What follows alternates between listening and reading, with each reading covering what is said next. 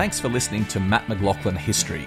Become a subscriber to receive exclusive bonus episodes, ad free listening, early access to all episodes, and special member only events. Click on the link in the show notes or visit patreon.com forward slash mmhistory.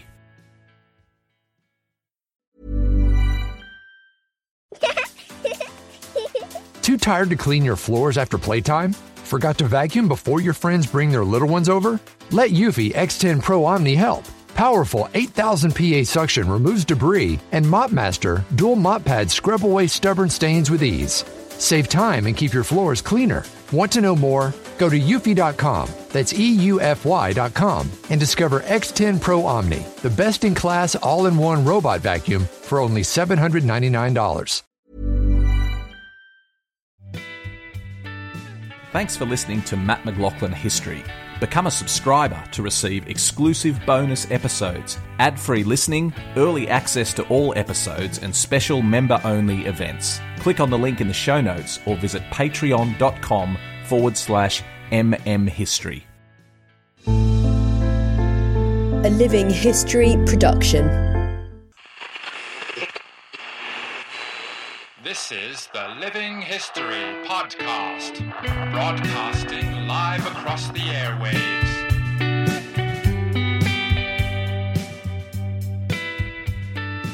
Hello and welcome to another episode of Living History. I'm your host, Mat McLachlan, and this is an episode I've been looking forward to doing for quite a while. It's the second in our series of myth busting episodes where we challenge the conventional wisdom about various chapters of history. We've previously done Pearl Harbor, which was a great one. Uh, so if you haven't listened to that one, go back and check it out. And this week's going to be pretty special as well. We're going to be myth busting the First World War with Professor Gary Sheffield. And Gary's been on the program a few times before. He just really knows his stuff, and there's no one better to challenge these accepted myths of the First World War than Gary. Before we get started, a shout out, a big thank you to our subscribers. And there is a bonus episode off the back of this podcast for subscribers only. And in that bonus episode, Gary and I talk specifically about Chateau generals and their role in the First World War. So if you want to listen to that one, uh, jump on our subscription link and, and join us for that bonus content. But in the meantime, let's meet our guest for this week. Gary Sheffield, thank you for joining us on Living History. Thanks very much for having me again. And this is going to be an interesting one, mate, because I think as historians, we always struggle with this idea of the, the perception of history. And I like to say to people, the history doesn't change. The, the history is carved in stone. The only thing that changes is our, is our knowledge and interpretation of it. And sometimes that can get a little bit skewed, particularly in the uh, the sort of popular perception. So it's always good to break down some of these uh, some of these established truths about uh, about the Great War and uh, and shine a new light on them. Well, that's right. I mean, uh, I, I, I, guess I've made a career out of uh, attacking popular myths about the First World War. Well, we're going to do we're going to um, do four. So let's jump right into it, and let's start with one that I think is uh, well, it, it's at the heart of the the story of the First World War that everyone and no one was responsible for the outbreak of the war. Uh, what, what's your take on that on that myth about uh, about the war just sort of happened? It just sort of came into being in its own. Well, this is a really interesting one because this is the interpretation which first emerged, yeah, quite soon after the end of the of, of the First World War. So you find David Lloyd George, of course, wartime British Prime Minister, coming up with something like this in his in his war memoirs, and you get an American historian coming up with it, with this idea. Now, this actually was pretty comprehensively debunked in the 1960s and onwards, particularly by a German historian, uh, Fritz Fischer, who put the finger of blame very firmly on on Germany. And for many years, uh, Fischer's interpretation held the field. In fact, it was added to from the 1980s onwards, really, people started to say, well, actually, Austria Hungary, they, they also had a, a major role in bringing about the war. And so until about 15 years ago, there was a sort of consensus that actually uh, it was the guys with the spikes on their hats which started it, whether Germans or, or Austrians. and then in 2012, I think it is, there's uh, in fact an Australian uh, Professor Christopher Clark at the University of Cambridge uh, came up with his book Sleepwalkers, in which he came up with a sophisticated version of you know, everybody and no one was responsible. And I must say, this actually caused, uh, captured a lot of attention, particularly in the popular media. Uh, I'm afraid I, I, just don't buy it.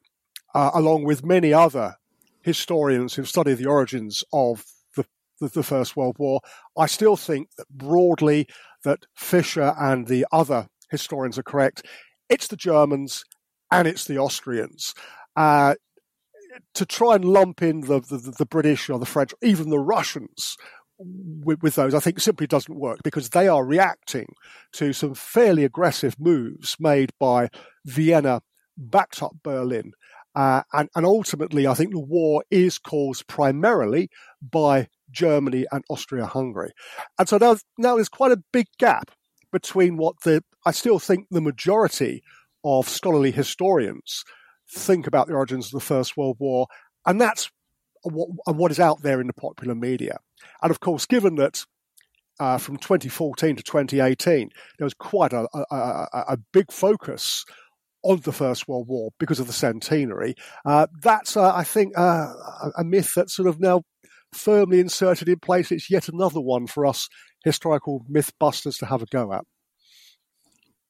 Well, it's an interesting one, Gary, because I think saying that Germany started the war, it's in, in some corners it's an unpalatable uh, conclusion to draw because uh, uh, it seems to me, um, I'd, I'd, appreciate your thoughts on this. This is just my opinion, but it seems to me that we live in an age where we are far removed, very far removed from the situations that led to the First World War. Even in a even in our day to day lives, people are not associated with the military, with the army. It's just something that's that's so distant that we can't quite get our head around it. And I think what that's resulted in is a little bit of a softening and perhaps a little bit of the the rewriting of history to just say war is just a terrible thing, and so mm. anyone that got involved in it was responsible. Do you do you think that's a fair conclusion from yeah, the, the, the general I, yeah, population today? There's a lot of there's, there's there's a lot in that. There's also, I mean, the the bigger picture is that we now find it very difficult to think our way back into the mindset of the generation of the First World War. So, uh, in Britain these days, for most people, the empire means absolutely nothing. It's something which happened in the remote past.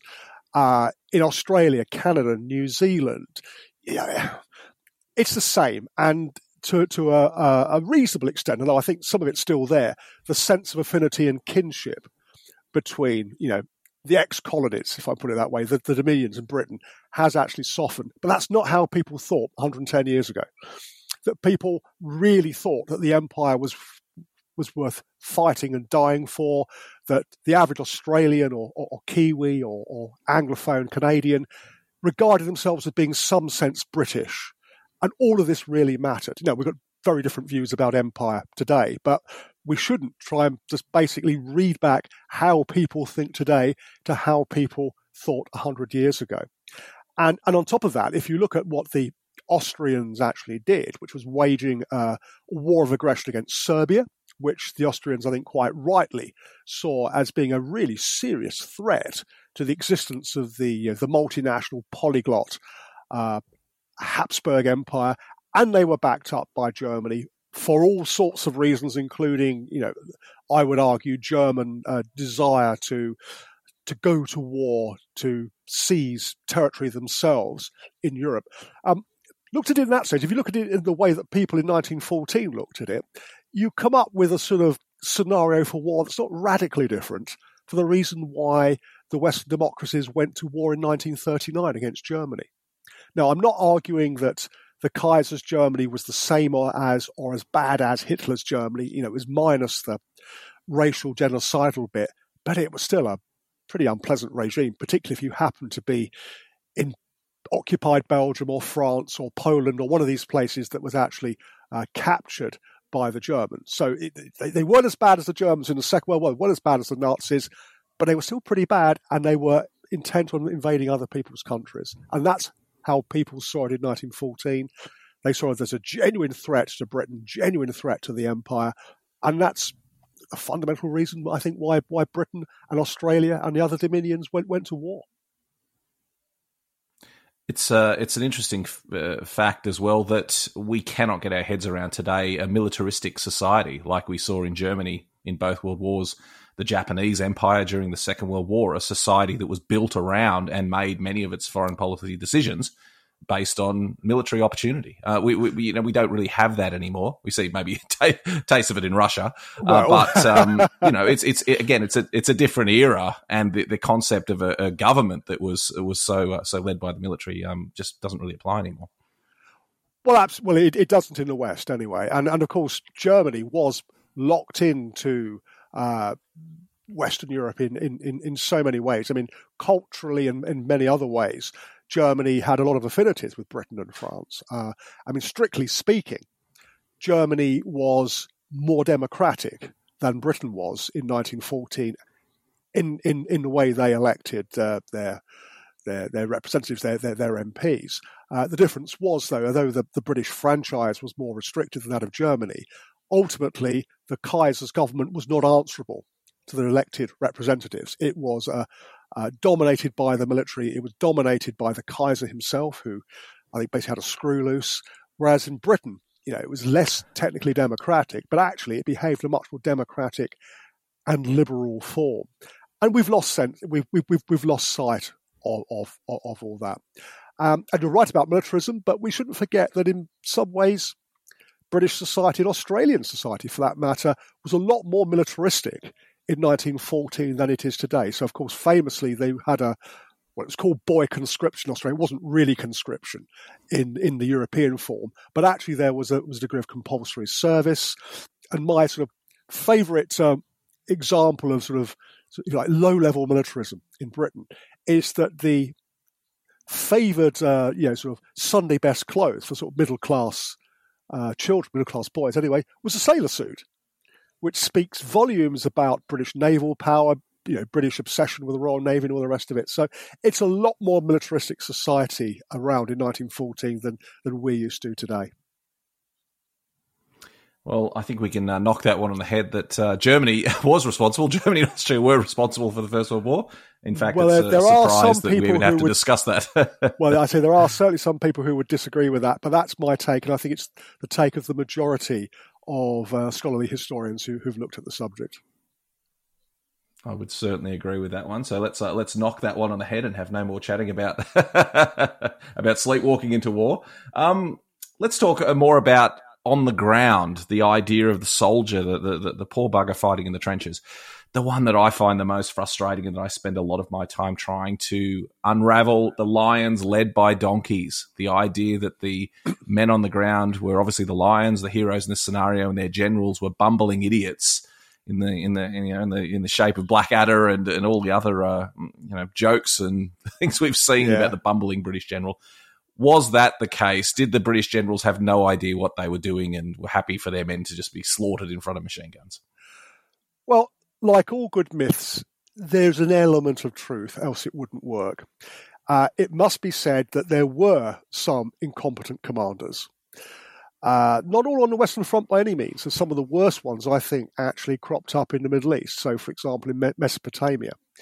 Uh, but it's not true that they just happy to see their soldiers killed or anything like that. But I think there was a degree of incompetence.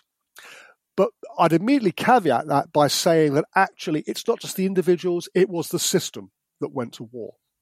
Because the British Army, like every army in 1914, was not prepared for the war it actually found itself fighting.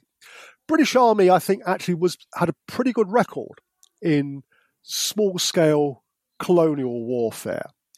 Uh, and you know, setting aside the morality of colonial warfare and all, all, all, the rest of it, actually, I think the British Army had a had a pretty good tactical record. Problem is, they were not up against a colonial force. They were up against the probably the the best army in the world in the form of the German army, and it was a sort of war, modern industrialized war, based on artillery, uh, to a much lesser degree on machine guns, but also, I think, based on the idea of, of two sides being backed up by huge industrial complexes, which meant any war was going to go on um, for a long time. There was no chance of having a quick end to the war unless as actually happened in 1870, French against the, the Prussians, or happened again in 1940, French against the Germans. One side was vastly inferior for whatever reason than the other. That's the only way you'll get a quick resolution to a war. And that simply wasn't the case in 1914. That the French, which was by far and away the biggest army in, in the West, uh, backed up by the much smaller British army, was roughly equivalent in skill and all the rest of it to the Germans. And given that, then uh, deadlock was pretty well inevitable. And then I think it was a case of the soldiers on both sides attempting to come to terms with the war that they were fighting. And to be frank, some commanders were quicker on the uptake than others. And so I know what I'm about to say would not go down terribly well with some people. I think that the fact that Douglas Haig replaced Sir John French at the end of 1915 was a step forward. Now, the reason I say that is that French was very much of the old school of commander. He was at his happiest leading from the front, which of course you couldn't do in the First World War. You know, he would have been brilliant. In fact, he was brilliant leading a cavalry division in the Boer War, uh, you know, 15 years before. But in the First World War, you needed a, a war manager, someone who was much more uh, on board the idea of managing resources and all the rest of it. And Haig, whatever you might say about his limitations as a commander, certainly understood that. I think he was pretty good at that. And on the whole, it was the war managers, people like, uh, for example, Foch, the, uh, the, the French general who became Supreme Allied Commander in 1918, who proved to be the better commanders in the First World War rather than the old-fashioned sort. And in fact, I was talking only very recently about the British campaign in Mesopotamia, modern day Iraq. And I think you see this in spades. You start off with an old fashioned, pretty incompetent lead from the front type commander, uh, Sir John Nixon. And this led to all sorts of problems. He got the sack and he was replaced by two um, more, much more junior commanders at the beginning of the war. First of all, Stanley Maude, and then uh, Sir William Marshall, both of whom, uh, as a divisional commander and a brigade commander, had cut their teeth at Gallipoli, done pretty well, and then they took over 1917 onwards, and they were getting things right. They were getting their logistics sorted out. They're making sure the medical facilities worked, and building on these really, you know, important, fundamental ways of fighting a modern war. They led the British and, and Empire forces to victory in Mesopotamia. Uh, and in the end, it's it had to be done by trial and error. You couldn't simply sprinkle magic dust on a on a group of commanders in 1914 and say, "Oh, you're all be brilliant. You're all all respond to modern war." Some of them did, some of them didn't. Many of them were pushed to one side. The competent ones were promoted, and by the end of the war, I think the British and Dominion forces were highly effective, and that I think was all level levels from the very top of the army down to you know the sergeants and privates on the ground. But this wasn't done overnight, and it wasn't done without an extremely bloody. Use the phrase for first time this evening. Learning curve. I think it's interesting that uh, the, the, the bit that I see that I object most to when we hear this discussion about lions led by donkeys is the suggestion that the generals were very happy to see their men marching into machine guns. That, that, that there was a there was a, a, moral element of these people as human beings, so some sort of bloodlust where they couldn't help but watch their men mown down in front of them with with great delight. You know, it it just doesn't stack up. It makes no sense. It fails the logic test. Talk to us a little bit about this idea of a general, you know, sending his men to be cut down by machine guns. Well, it's it's it's ludicrous. I mean, tactical mistakes happened. Sometimes they happened when they shouldn't have done. Sometimes people re- repeated previous mistakes. Uh, but the idea that people actually were happy about this is simply untrue. I mean, I mean, I, I, well, what I know about is the British and Dominion forces, British and Empire forces, and if you look at the the, the generals, whether they be British, Canadian, Australian, what, what have you, they were all or had been regimental officers. And the tradition of the British Army, which was followed in all of the Empire armies, was that there's a very strong sense of paternalism that officers looked after their men. And it's one of the great paradoxes that officers have to care for their men, sometimes in, in, in a, almost a literally fatherly way, but then they have to put them in harm's way. And this is something which many of them found quite difficult, but few, few shirked. And so when you do find higher commanders, you know, a division corps, army, commander in chief level, having to take decisions which sent men into battle in to face wounding and death, none of them found it easy. Uh, and they rarely gave this away. They didn't wear their heart on their sleeve. To be honest, that's true throughout history. If you are very emotional about sending men into battle, um, you're in the wrong job. I can say this as being a, a civilian. I know I'd make a completely hopeless general. I w- I wouldn't have the mental uh, the mental strength to do it apart from any, any, anything else. But you know, I spent 20 years of my career working with the British military, including very senior military, and none of the people I came across were, were callous or psychopaths. Um, but they recognised they actually had to do their duty, and sometimes that meant putting men in the way, today men and women in the way of being of being possibly killed, killed or wounded. Um, these were people; they had feelings, but they had to mask them. the The sad fact is that someone like Douglas Haig, or pick any other high commander for that matter, they were in a job because they had chosen to do it. They had chosen; they, they had shown on the whole some talent.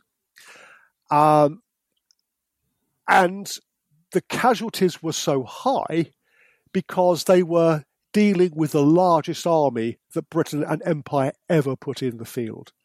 So, I think it's unfair to compare Douglas Haig, for example, with any other general in British military history on a direct like for like basis because no one had his level of responsibility or an army of the size that he commanded. So Montgomery in uh, in northwest Europe in in the Second World War, his army was a fraction of the size of Haig's army. Wellington at Waterloo on the peninsula, 100, 100 years before Haig, his army was a fraction of the size that Haig uh, had had to play around with. Um, look at army commanders or, or, or corps commanders; they're talking with very sizable numbers of troops, but have rarely been matched in British or Empire military history. So they're out there on their own. That's not surprising. Casualties are so heavy. Now, this is not in any way to make excuses for them or to say that they were all uniformly brilliant or mistakes couldn't be avoided. None of that is true. But as I said, there was this slow, grinding, and difficult learning process. And in many ways, if you want to look at the responsibility for this, you need to look before the war. You need to look at successive governments which failed to provide the funding to equip and train an army of this size. And beyond that, I guess you've got to look at the electorates. I mean, all of the countries we're talking about here, Britain the Dominions, were democracies by 1914, some more democratic than others. None of them were putting their hands up at election time and say, I want to pay more taxes to have a bigger army to, to be more prepared for war. And that's true of democracies throughout history. It's true in 1939, and dare I say it, it's true today. Well, the one I always, uh, just as we end this uh, this topic, the one I always come back to is, well, we did win the war, so something must have been done right. So uh, it's hard to argue with uh, with that one. Say hello to a new era of mental health care. Cerebral is here to help you achieve your mental wellness goals with professional therapy and medication management support. 100% online. You'll experience the all new Cerebral Way, an innovative approach to mental wellness designed around you. You'll get a personalized treatment plan from a therapist, prescriber, or both in a safe and judgment free space. Your cerebral therapist or prescriber will outline a customized plan with clear milestones along the way so you can get to feeling your best. With Cerebral, you're not alone in your mental health journey. We're here to empower you to live a fulfilling life. So take that first step towards a brighter future and sign up today at cerebral.com slash podcast and use code ACasts to get 15% off your first month. Offer only valid on monthly plans. Other exclusions may apply. Offer ends July 31st, 2024. See site for details. As a person with a very deep voice, I'm hired all the time for advertising campaigns. But a deep voice doesn't sell B2B And advertising on the wrong platform doesn't sell B2B either. That's why, if you're a B2B marketer, you should use LinkedIn ads. LinkedIn has the targeting capabilities to help you reach the world's largest professional audience. That's right, over 70 million decision makers all in one place. All the big wigs, then medium wigs, also small wigs who are on the path to becoming big wigs. Okay, that's enough about wigs. LinkedIn ads allows you to focus on getting your B2B message to the right people.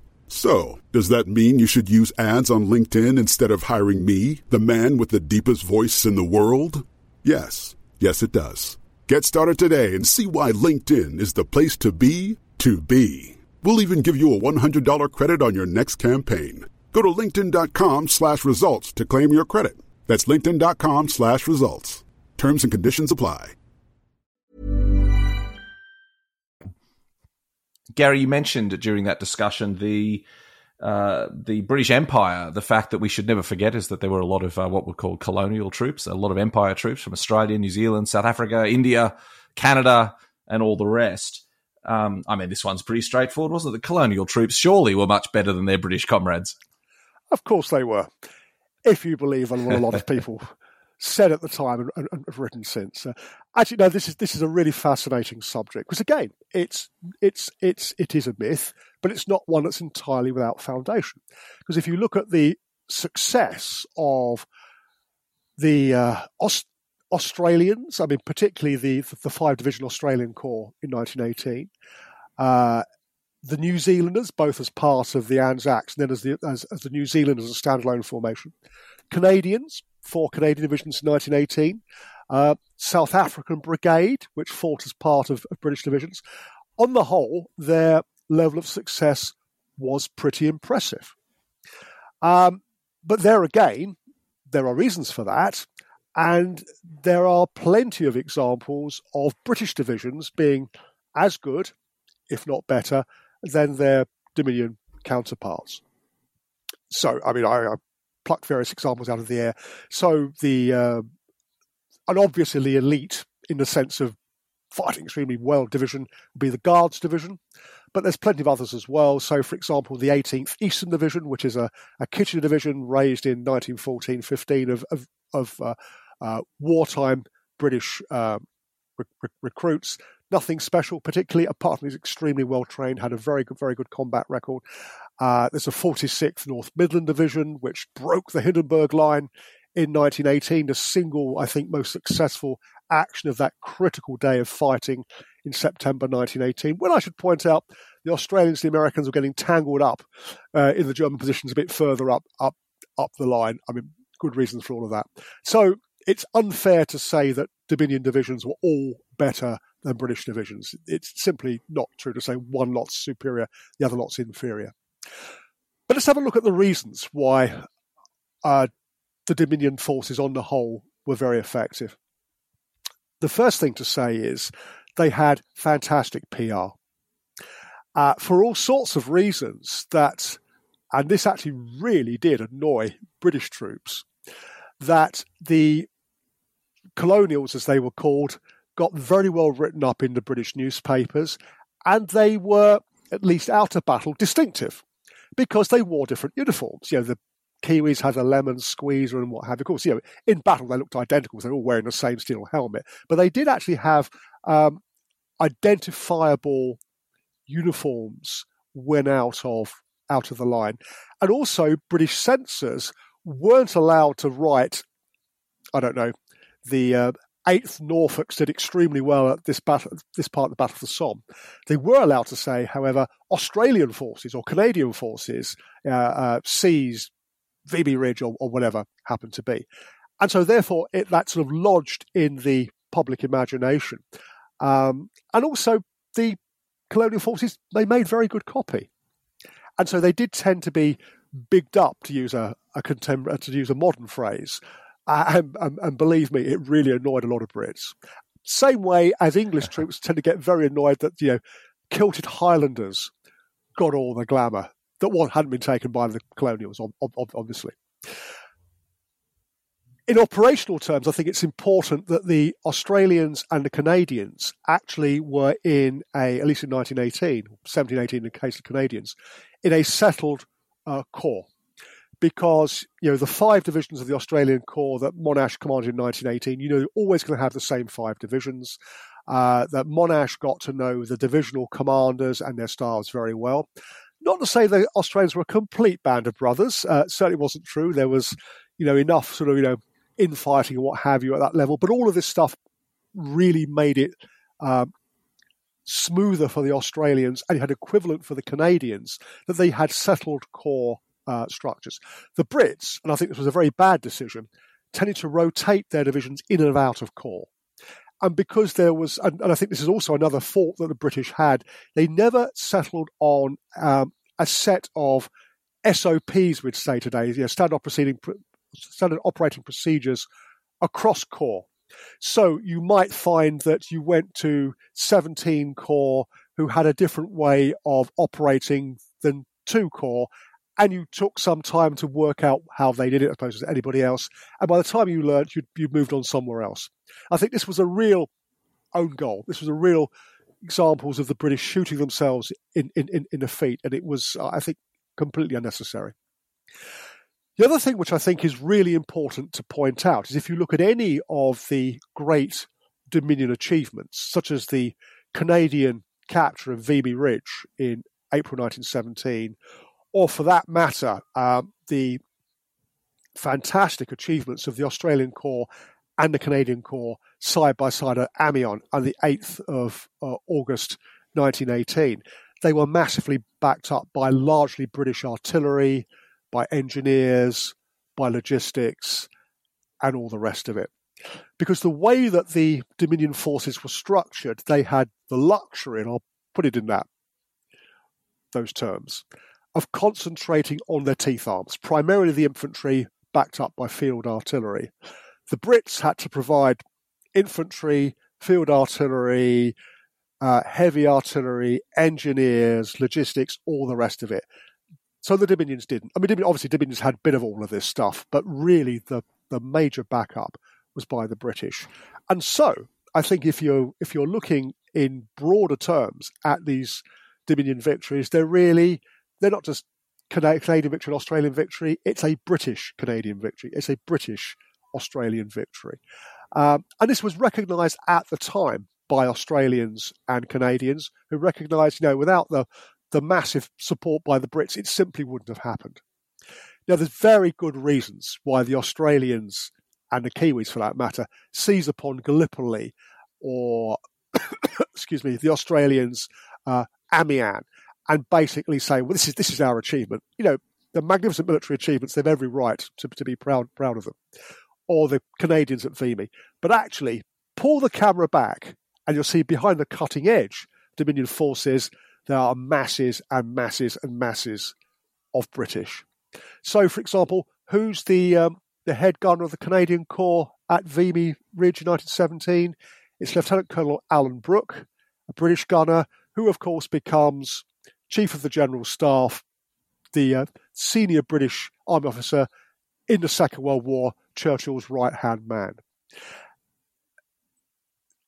I've spent basically a career arguing that we ought to get away from these sort of national labels. I think it makes far more sense. I think it does far more justice to the soldiers involved to look at this as not a, a British action or an Australian action or a Canadian action or a New Zealand action. Actually, it's coalition warfare. And not only does this mean the British Expeditionary Force cooperating very closely, primarily with the French, but also with Belgians, Americans, and others, it also, I think, we need to recognise that the BEF itself was a coalition force. And it was largely composed of British, but there was these elite and powerful Dominion formations. And it's, it's fair to say that they tended to be given a disproportionate share of the tough jobs. True British divisions, by the way, basically, if if you wanted to have a, a relatively easy war, uh, do really, really badly on the attack, and then you get put into the line and don't get asked to do stuff again. If you do well, as the Australians did, as the Canadians did, as the 18th Eastern Division did, then you get thrown into the attack time and time again as, a Storm Division. So I think it's much fairer to see this as basically as a, a coalition effort, uh, an empire effort from the British point of view. And just remember, the bottom line is, whatever, however we may think of ourselves today, as a Brit or an Australian, what have you, in 1418, the vast majority of people from the Dominions regarded themselves as being in some way British. They saw no um, difficulty in regarding themselves as being an Australian, but also a loyal subject of the king and in some way British. Many of them were actually first, uh, uh, their parents immigrants, or they may have actually simply joined the Australians or the Canadians when the boats arrived at Liverpool or Southampton because they got paid five bob a day as opposed to a shilling. So it's it makes plenty of sense in sort of 21st century terms, nationalistic terms, much less so when you look back at the First World War. So I'll, I'll be a complete well, rant make, about that. You make a good I point forgive. there too. I'll get off my, my soapbox at this point. No, you make a great point there, Gary, as well. That uh, you know, perhaps at the structural level, of course, it was collaborative, but also even within the battalions. I mean, the statistic is that one third of the AIF of the Australians were British born. So it was a time when people moved around the world a lot, particularly around the Empire. Uh, and so there were an awful lot of uh, a lot of Brits fighting with the Australians. So when we talk about a great Australian achievement, one third of those forces were uh, were British born. Well, and as I, I, like to point out, that Simpson of Donkey fame um, was from Tyneside. He was from South Shields, so therefore he was a sand dancer. I think he'd been in Australia for about five minutes before he got shipped out again. And yet he's adopted as an Australian icon, and why not? But I think that makes the point that you've just made absolutely perfectly. I think that sums it up. And uh, there's the, the, the thing that I just say to people is you can be proud of your own achievements without tearing down everyone else's the thing that I never get is what difference does it make if we say the Australians did brilliantly on the 8th of August or they did brilliantly at Villers-Bretonneux or brilliantly at Pozières? What difference? What? Why do we then have to say and the Brits didn't? The Brits did poorly, and we, we showed them how to win the war. It's it's a it's a strange, as you say, nationalistic habit that we all have on that subject, let's talk about the one as our final myth that uh, probably generates uh, more friction than anything else Gallipoli. Now, oh, yeah, yeah. I have to say, I've just finished a book on Second Krithia, uh, which will be out soon. So ah. I have, for the last two years, I've been up to my eyeballs in Gallipoli stuff. And I am amazed that the one, if you if you ask me the question, what was the thing that amazed you most about a, a deep dive into Gallipoli? It my answer is it had no chance of success ever. From the conception to the execution to every day of the campaign it was never going to work. That is my take. So talk to us about the myth that gallipoli actually was a brilliant scheme that was just let down by some poor execution. No it wasn't. It was never going to work. I can i completely agree with you. End of argument Oh, you want me to say some more? that's a really, that's a really uh, that was a really quick one. No, I, but I, yeah, yeah. I, know we're being a little bit silly about this, no, but, but if you look into it, anyone sure. that reads anything even slightly beneath the surface, if we if we move past the men themselves doing incredible work, holding on when they shouldn't in impossible circumstances, no aspect, in my opinion, of the Gallipoli campaign was ever going to work. It was a fantasy from start to finish. Uh, you're absolutely right. Uh, I, I, I couldn't agree more the only way I can think that Gallipoli was ever going to work is that you change the parameters. So if we're doing alternative history, you know, you can do that sort of stuff. Let's just imagine the Turks actually were as pathetic and helpless as British decision makers thought they were uh, when they launched Gallipoli.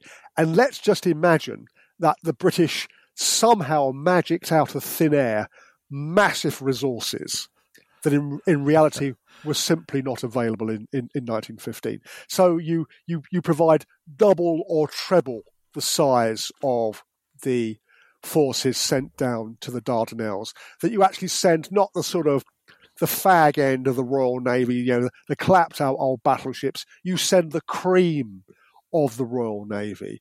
And by the way, you come up with a sensible plan which involves landing troops on both sides of the Dardanelles to um, take out the, the shore batteries and critically uh, the torpedoes and all the rest of it.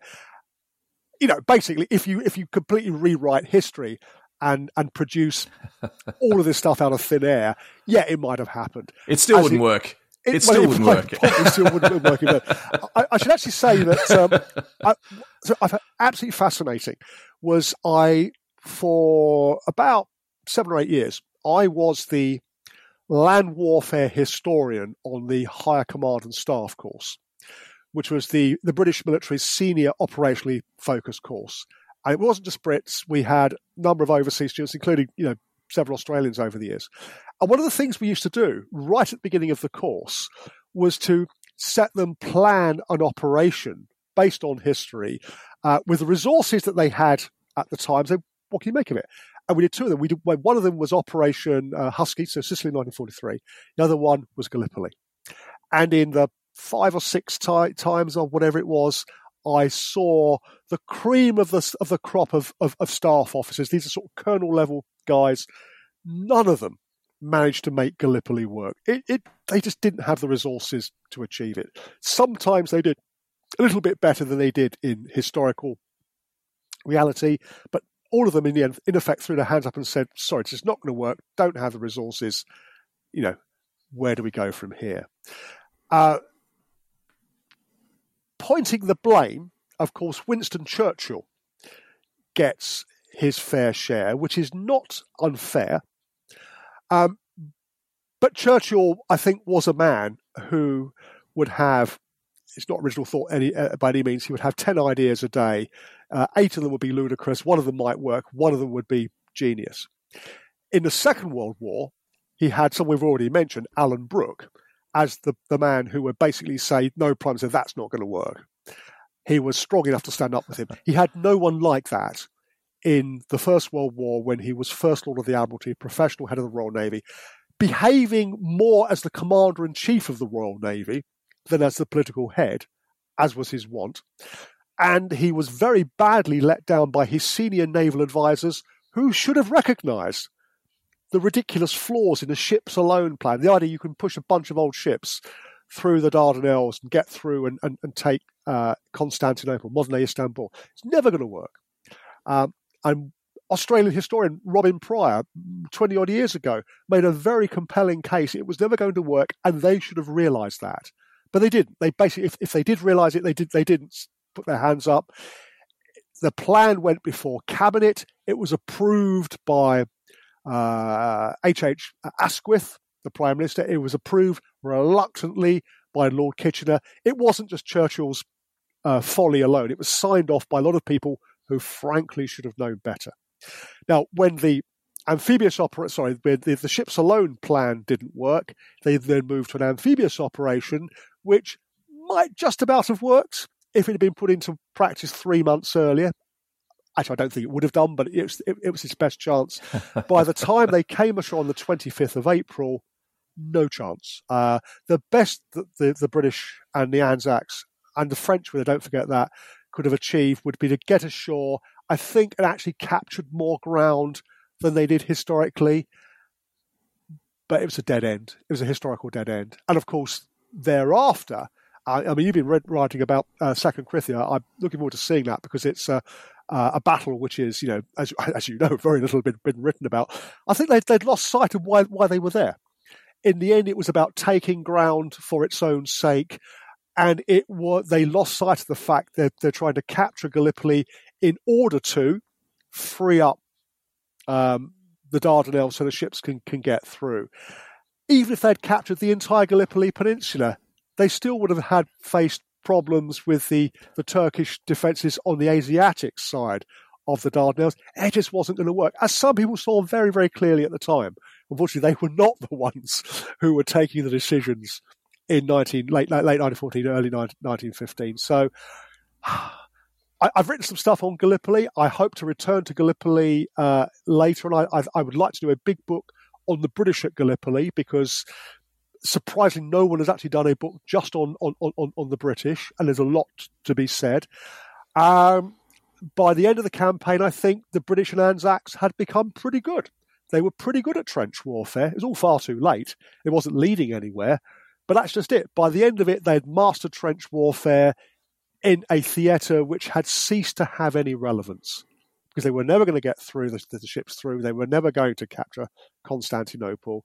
It was a dreadful waste. I mean, it was, I think it's a way the biggest waste of a very wasteful war. It's heartbreaking. It there's so many elements to why Gallipoli was never going to work that we can't possibly cover them all here. In fact, I, I think I will do an entire podcast on myth busting Gallipoli because the, the, the, issue I always have with discussing Gallipoli and the chances of success, well, where do you begin? Everything yeah. from the, the planning at the top, from the government down to the way the men were supplied and reinforced was a disaster. I, uh, one of the things that struck me when you were talking then, Gary, is actually we talk a lot about, and I think you and I have talked about this about Operation Sea Lion, the mm. Nazi plans for the invasion of Great Britain in the Second World War. And obviously now, as we talk about that, we talk about uh, it, it never occurred, but we talk about the looking back that had it occurred, it would have, what a disaster it would have been, and that it had no chance of success. Gallipoli, to me, is in fact the same. It was a plan that had no chance of success, it was never going to work. It was always going to be a disaster. But the huge distinction was at Gallipoli, they gave it a go. Yes. Whereas the Germans realized the Germans realized that attempting sea lion was suicidal, uh, and so uh, it, it, really should go in that category of all those. It should go in the Gallipoli should be in the category of those crazy ideas that people thought briefly could work, and then immediately realized it was silly and gave up on it. Gallipoli is one of those few examples of when they went ahead nonetheless and then paid the price. Uh, I absolutely agree. And uh, it's the sort of thing which let's just try to put a positive spin on it. It's it's it's not easy. Uh, it fitted in. I know we're breaking well. a lot of particularly Australian hearts here. We are because uh, I, I, actually we should say this. Let's separate the likelihood of success in a campaign from the achievements, the oh, extraordinary yeah, yeah. achievements of the men on the ground on all sides. It is the perfect example of of people achieving in the yeah. face of insurmountable odds I, and still, I, I, am and still not knocking the soldiers involved on either side. And we should at, make that distinction, at, but at, at, at, all. I mean, re, really, ab, absolutely not. Uh, but if you try to, it, you can't excuse it. I think you can explain it in some ways. The idea of using amphibious uh, warfare, the the strength of the Royal Navy, fitted in very well with the British tradition of launching these sorts of operations. But if you look back at the British tradition, they didn't have a huge level of success. Uh, for every one that worked, and I suppose you, you can look, you know, Wellington in the Peninsula uh, against against Napoleon as as being an example of this sort of. There are many, many, many that didn't, and so yes, it's in the great British military tradition. It's also the great British tradition of, of launching amphibious operations which go horribly wrong. And also, given the circumstances the British Army found itself, or, and the British government found itself in at the end of 1914, trench warfare had set in. There was no obvious and easy way to end the war. They, I think, found themselves thinking, or at least allowed to be persuaded by by Churchill that this is worth a, a, a worth a, a, try. You can almost imagine them saying, "Well, it couldn't possibly be worse than the Western Front." Actually, it was. Uh, and, and the final thing I'll say is that it's an act of a wartime government, army, and navy that's immature in the sense that two years later, three years later, they had learned not to do these sorts of things. And so the decision making in 1718, I know Passchendaele and all that, but let's put that to one side. In the big strategic terms, the the decision making on the whole was based on solid reality, the answer of what could be done, what what could not be done. In 1915, they were basically still flailing around. And this is not the sort of decision I think that would have been made by a government or armed forces who had who had who had, who had learned what was possible, what what was not. Now that's that's not a defence of what happened in 1914, 1915, but I think it might help to give some context as to why these decisions were made. And did Churchill learn his lesson? Norway 1940 would suggest no that he didn't. I think um, when we talk about amphibious landings, they've never been a great idea. I mean, there's there's there's some ancient history that demonstrates they were, but in modern warfare, amphibious landings until until the Second World War, they they, they were never much of a good idea. And um, even in the Second World War, geez, look at some of those marine landings in the Pacific. Oh. I mean, they, they were costly endeavors even in the Second World and, War. So uh, yeah, amphibious I landings mean, tough, tough at the best of times. And I, I've done I've done some some writing on this recently, and D Day, which is the classic example, it worked because they had learnt from Gallipoli, they had learnt from Dieppe, they'd learnt from various other things, and they stacked all of the odds in favour of the Allies. Massive artillery support, massive bombing, uh, lining up the battleships and cruisers to hammer at, at the ground and all the rest of it. Even then, it was touch and go at some places. So, whereas in 1944, D Day, as I say, the, the Allies deliberately stacked the odds in favour of the invasion. At Gallipoli, it was, ah, oh, you know, what can possibly go wrong? they soon found out. Well, we always we always say that, don't we? That uh, it took two years to plan D-Day, and the decision to uh, to launch troops at Gallipoli was made in three weeks. So uh, there's quite yeah. a distinction there. Absolutely. So, yeah, yeah. Um, fantastic, Gary. That's uh, I mean, I think we can put Gallipoli to rest there. We will do a separate. We'll come back and do a separate uh, podcast, perhaps in the future, on on myth busting Gallipoli itself, because there's so much to unpack there. But this has just been extraordinary. Thank you, Gary. It's it's wonderful to sit down with someone who has just such a broad knowledge. Uh, of the of the not just the cause and effect, but the, the reasons that, that history took its particular turns during the First War, First World War. I've I've just really enjoyed it. So thank you so much, Gary, for joining us. Oh well, thank you again. Thank you for inviting me back on, and and uh, yeah, it's it's it's it's been great, and uh, invite me back on at some point in the future. I've got lots of things I'd like to talk about. Well, we look forward to seeing you on the show again. And thank you for tuning in and listening, dear listeners. It's been great to join you once again. It's exciting to be back with a with a whole new season of Living History and look uh, look out for for bigger and better things coming this year. So thank you very much for listening, Gary. Thank you for joining us, and everyone tune in again next week. Thank you. Thanks for listening. Don't forget to subscribe and leave a review for the podcast, and visit livinghistorytv.com for more great history content.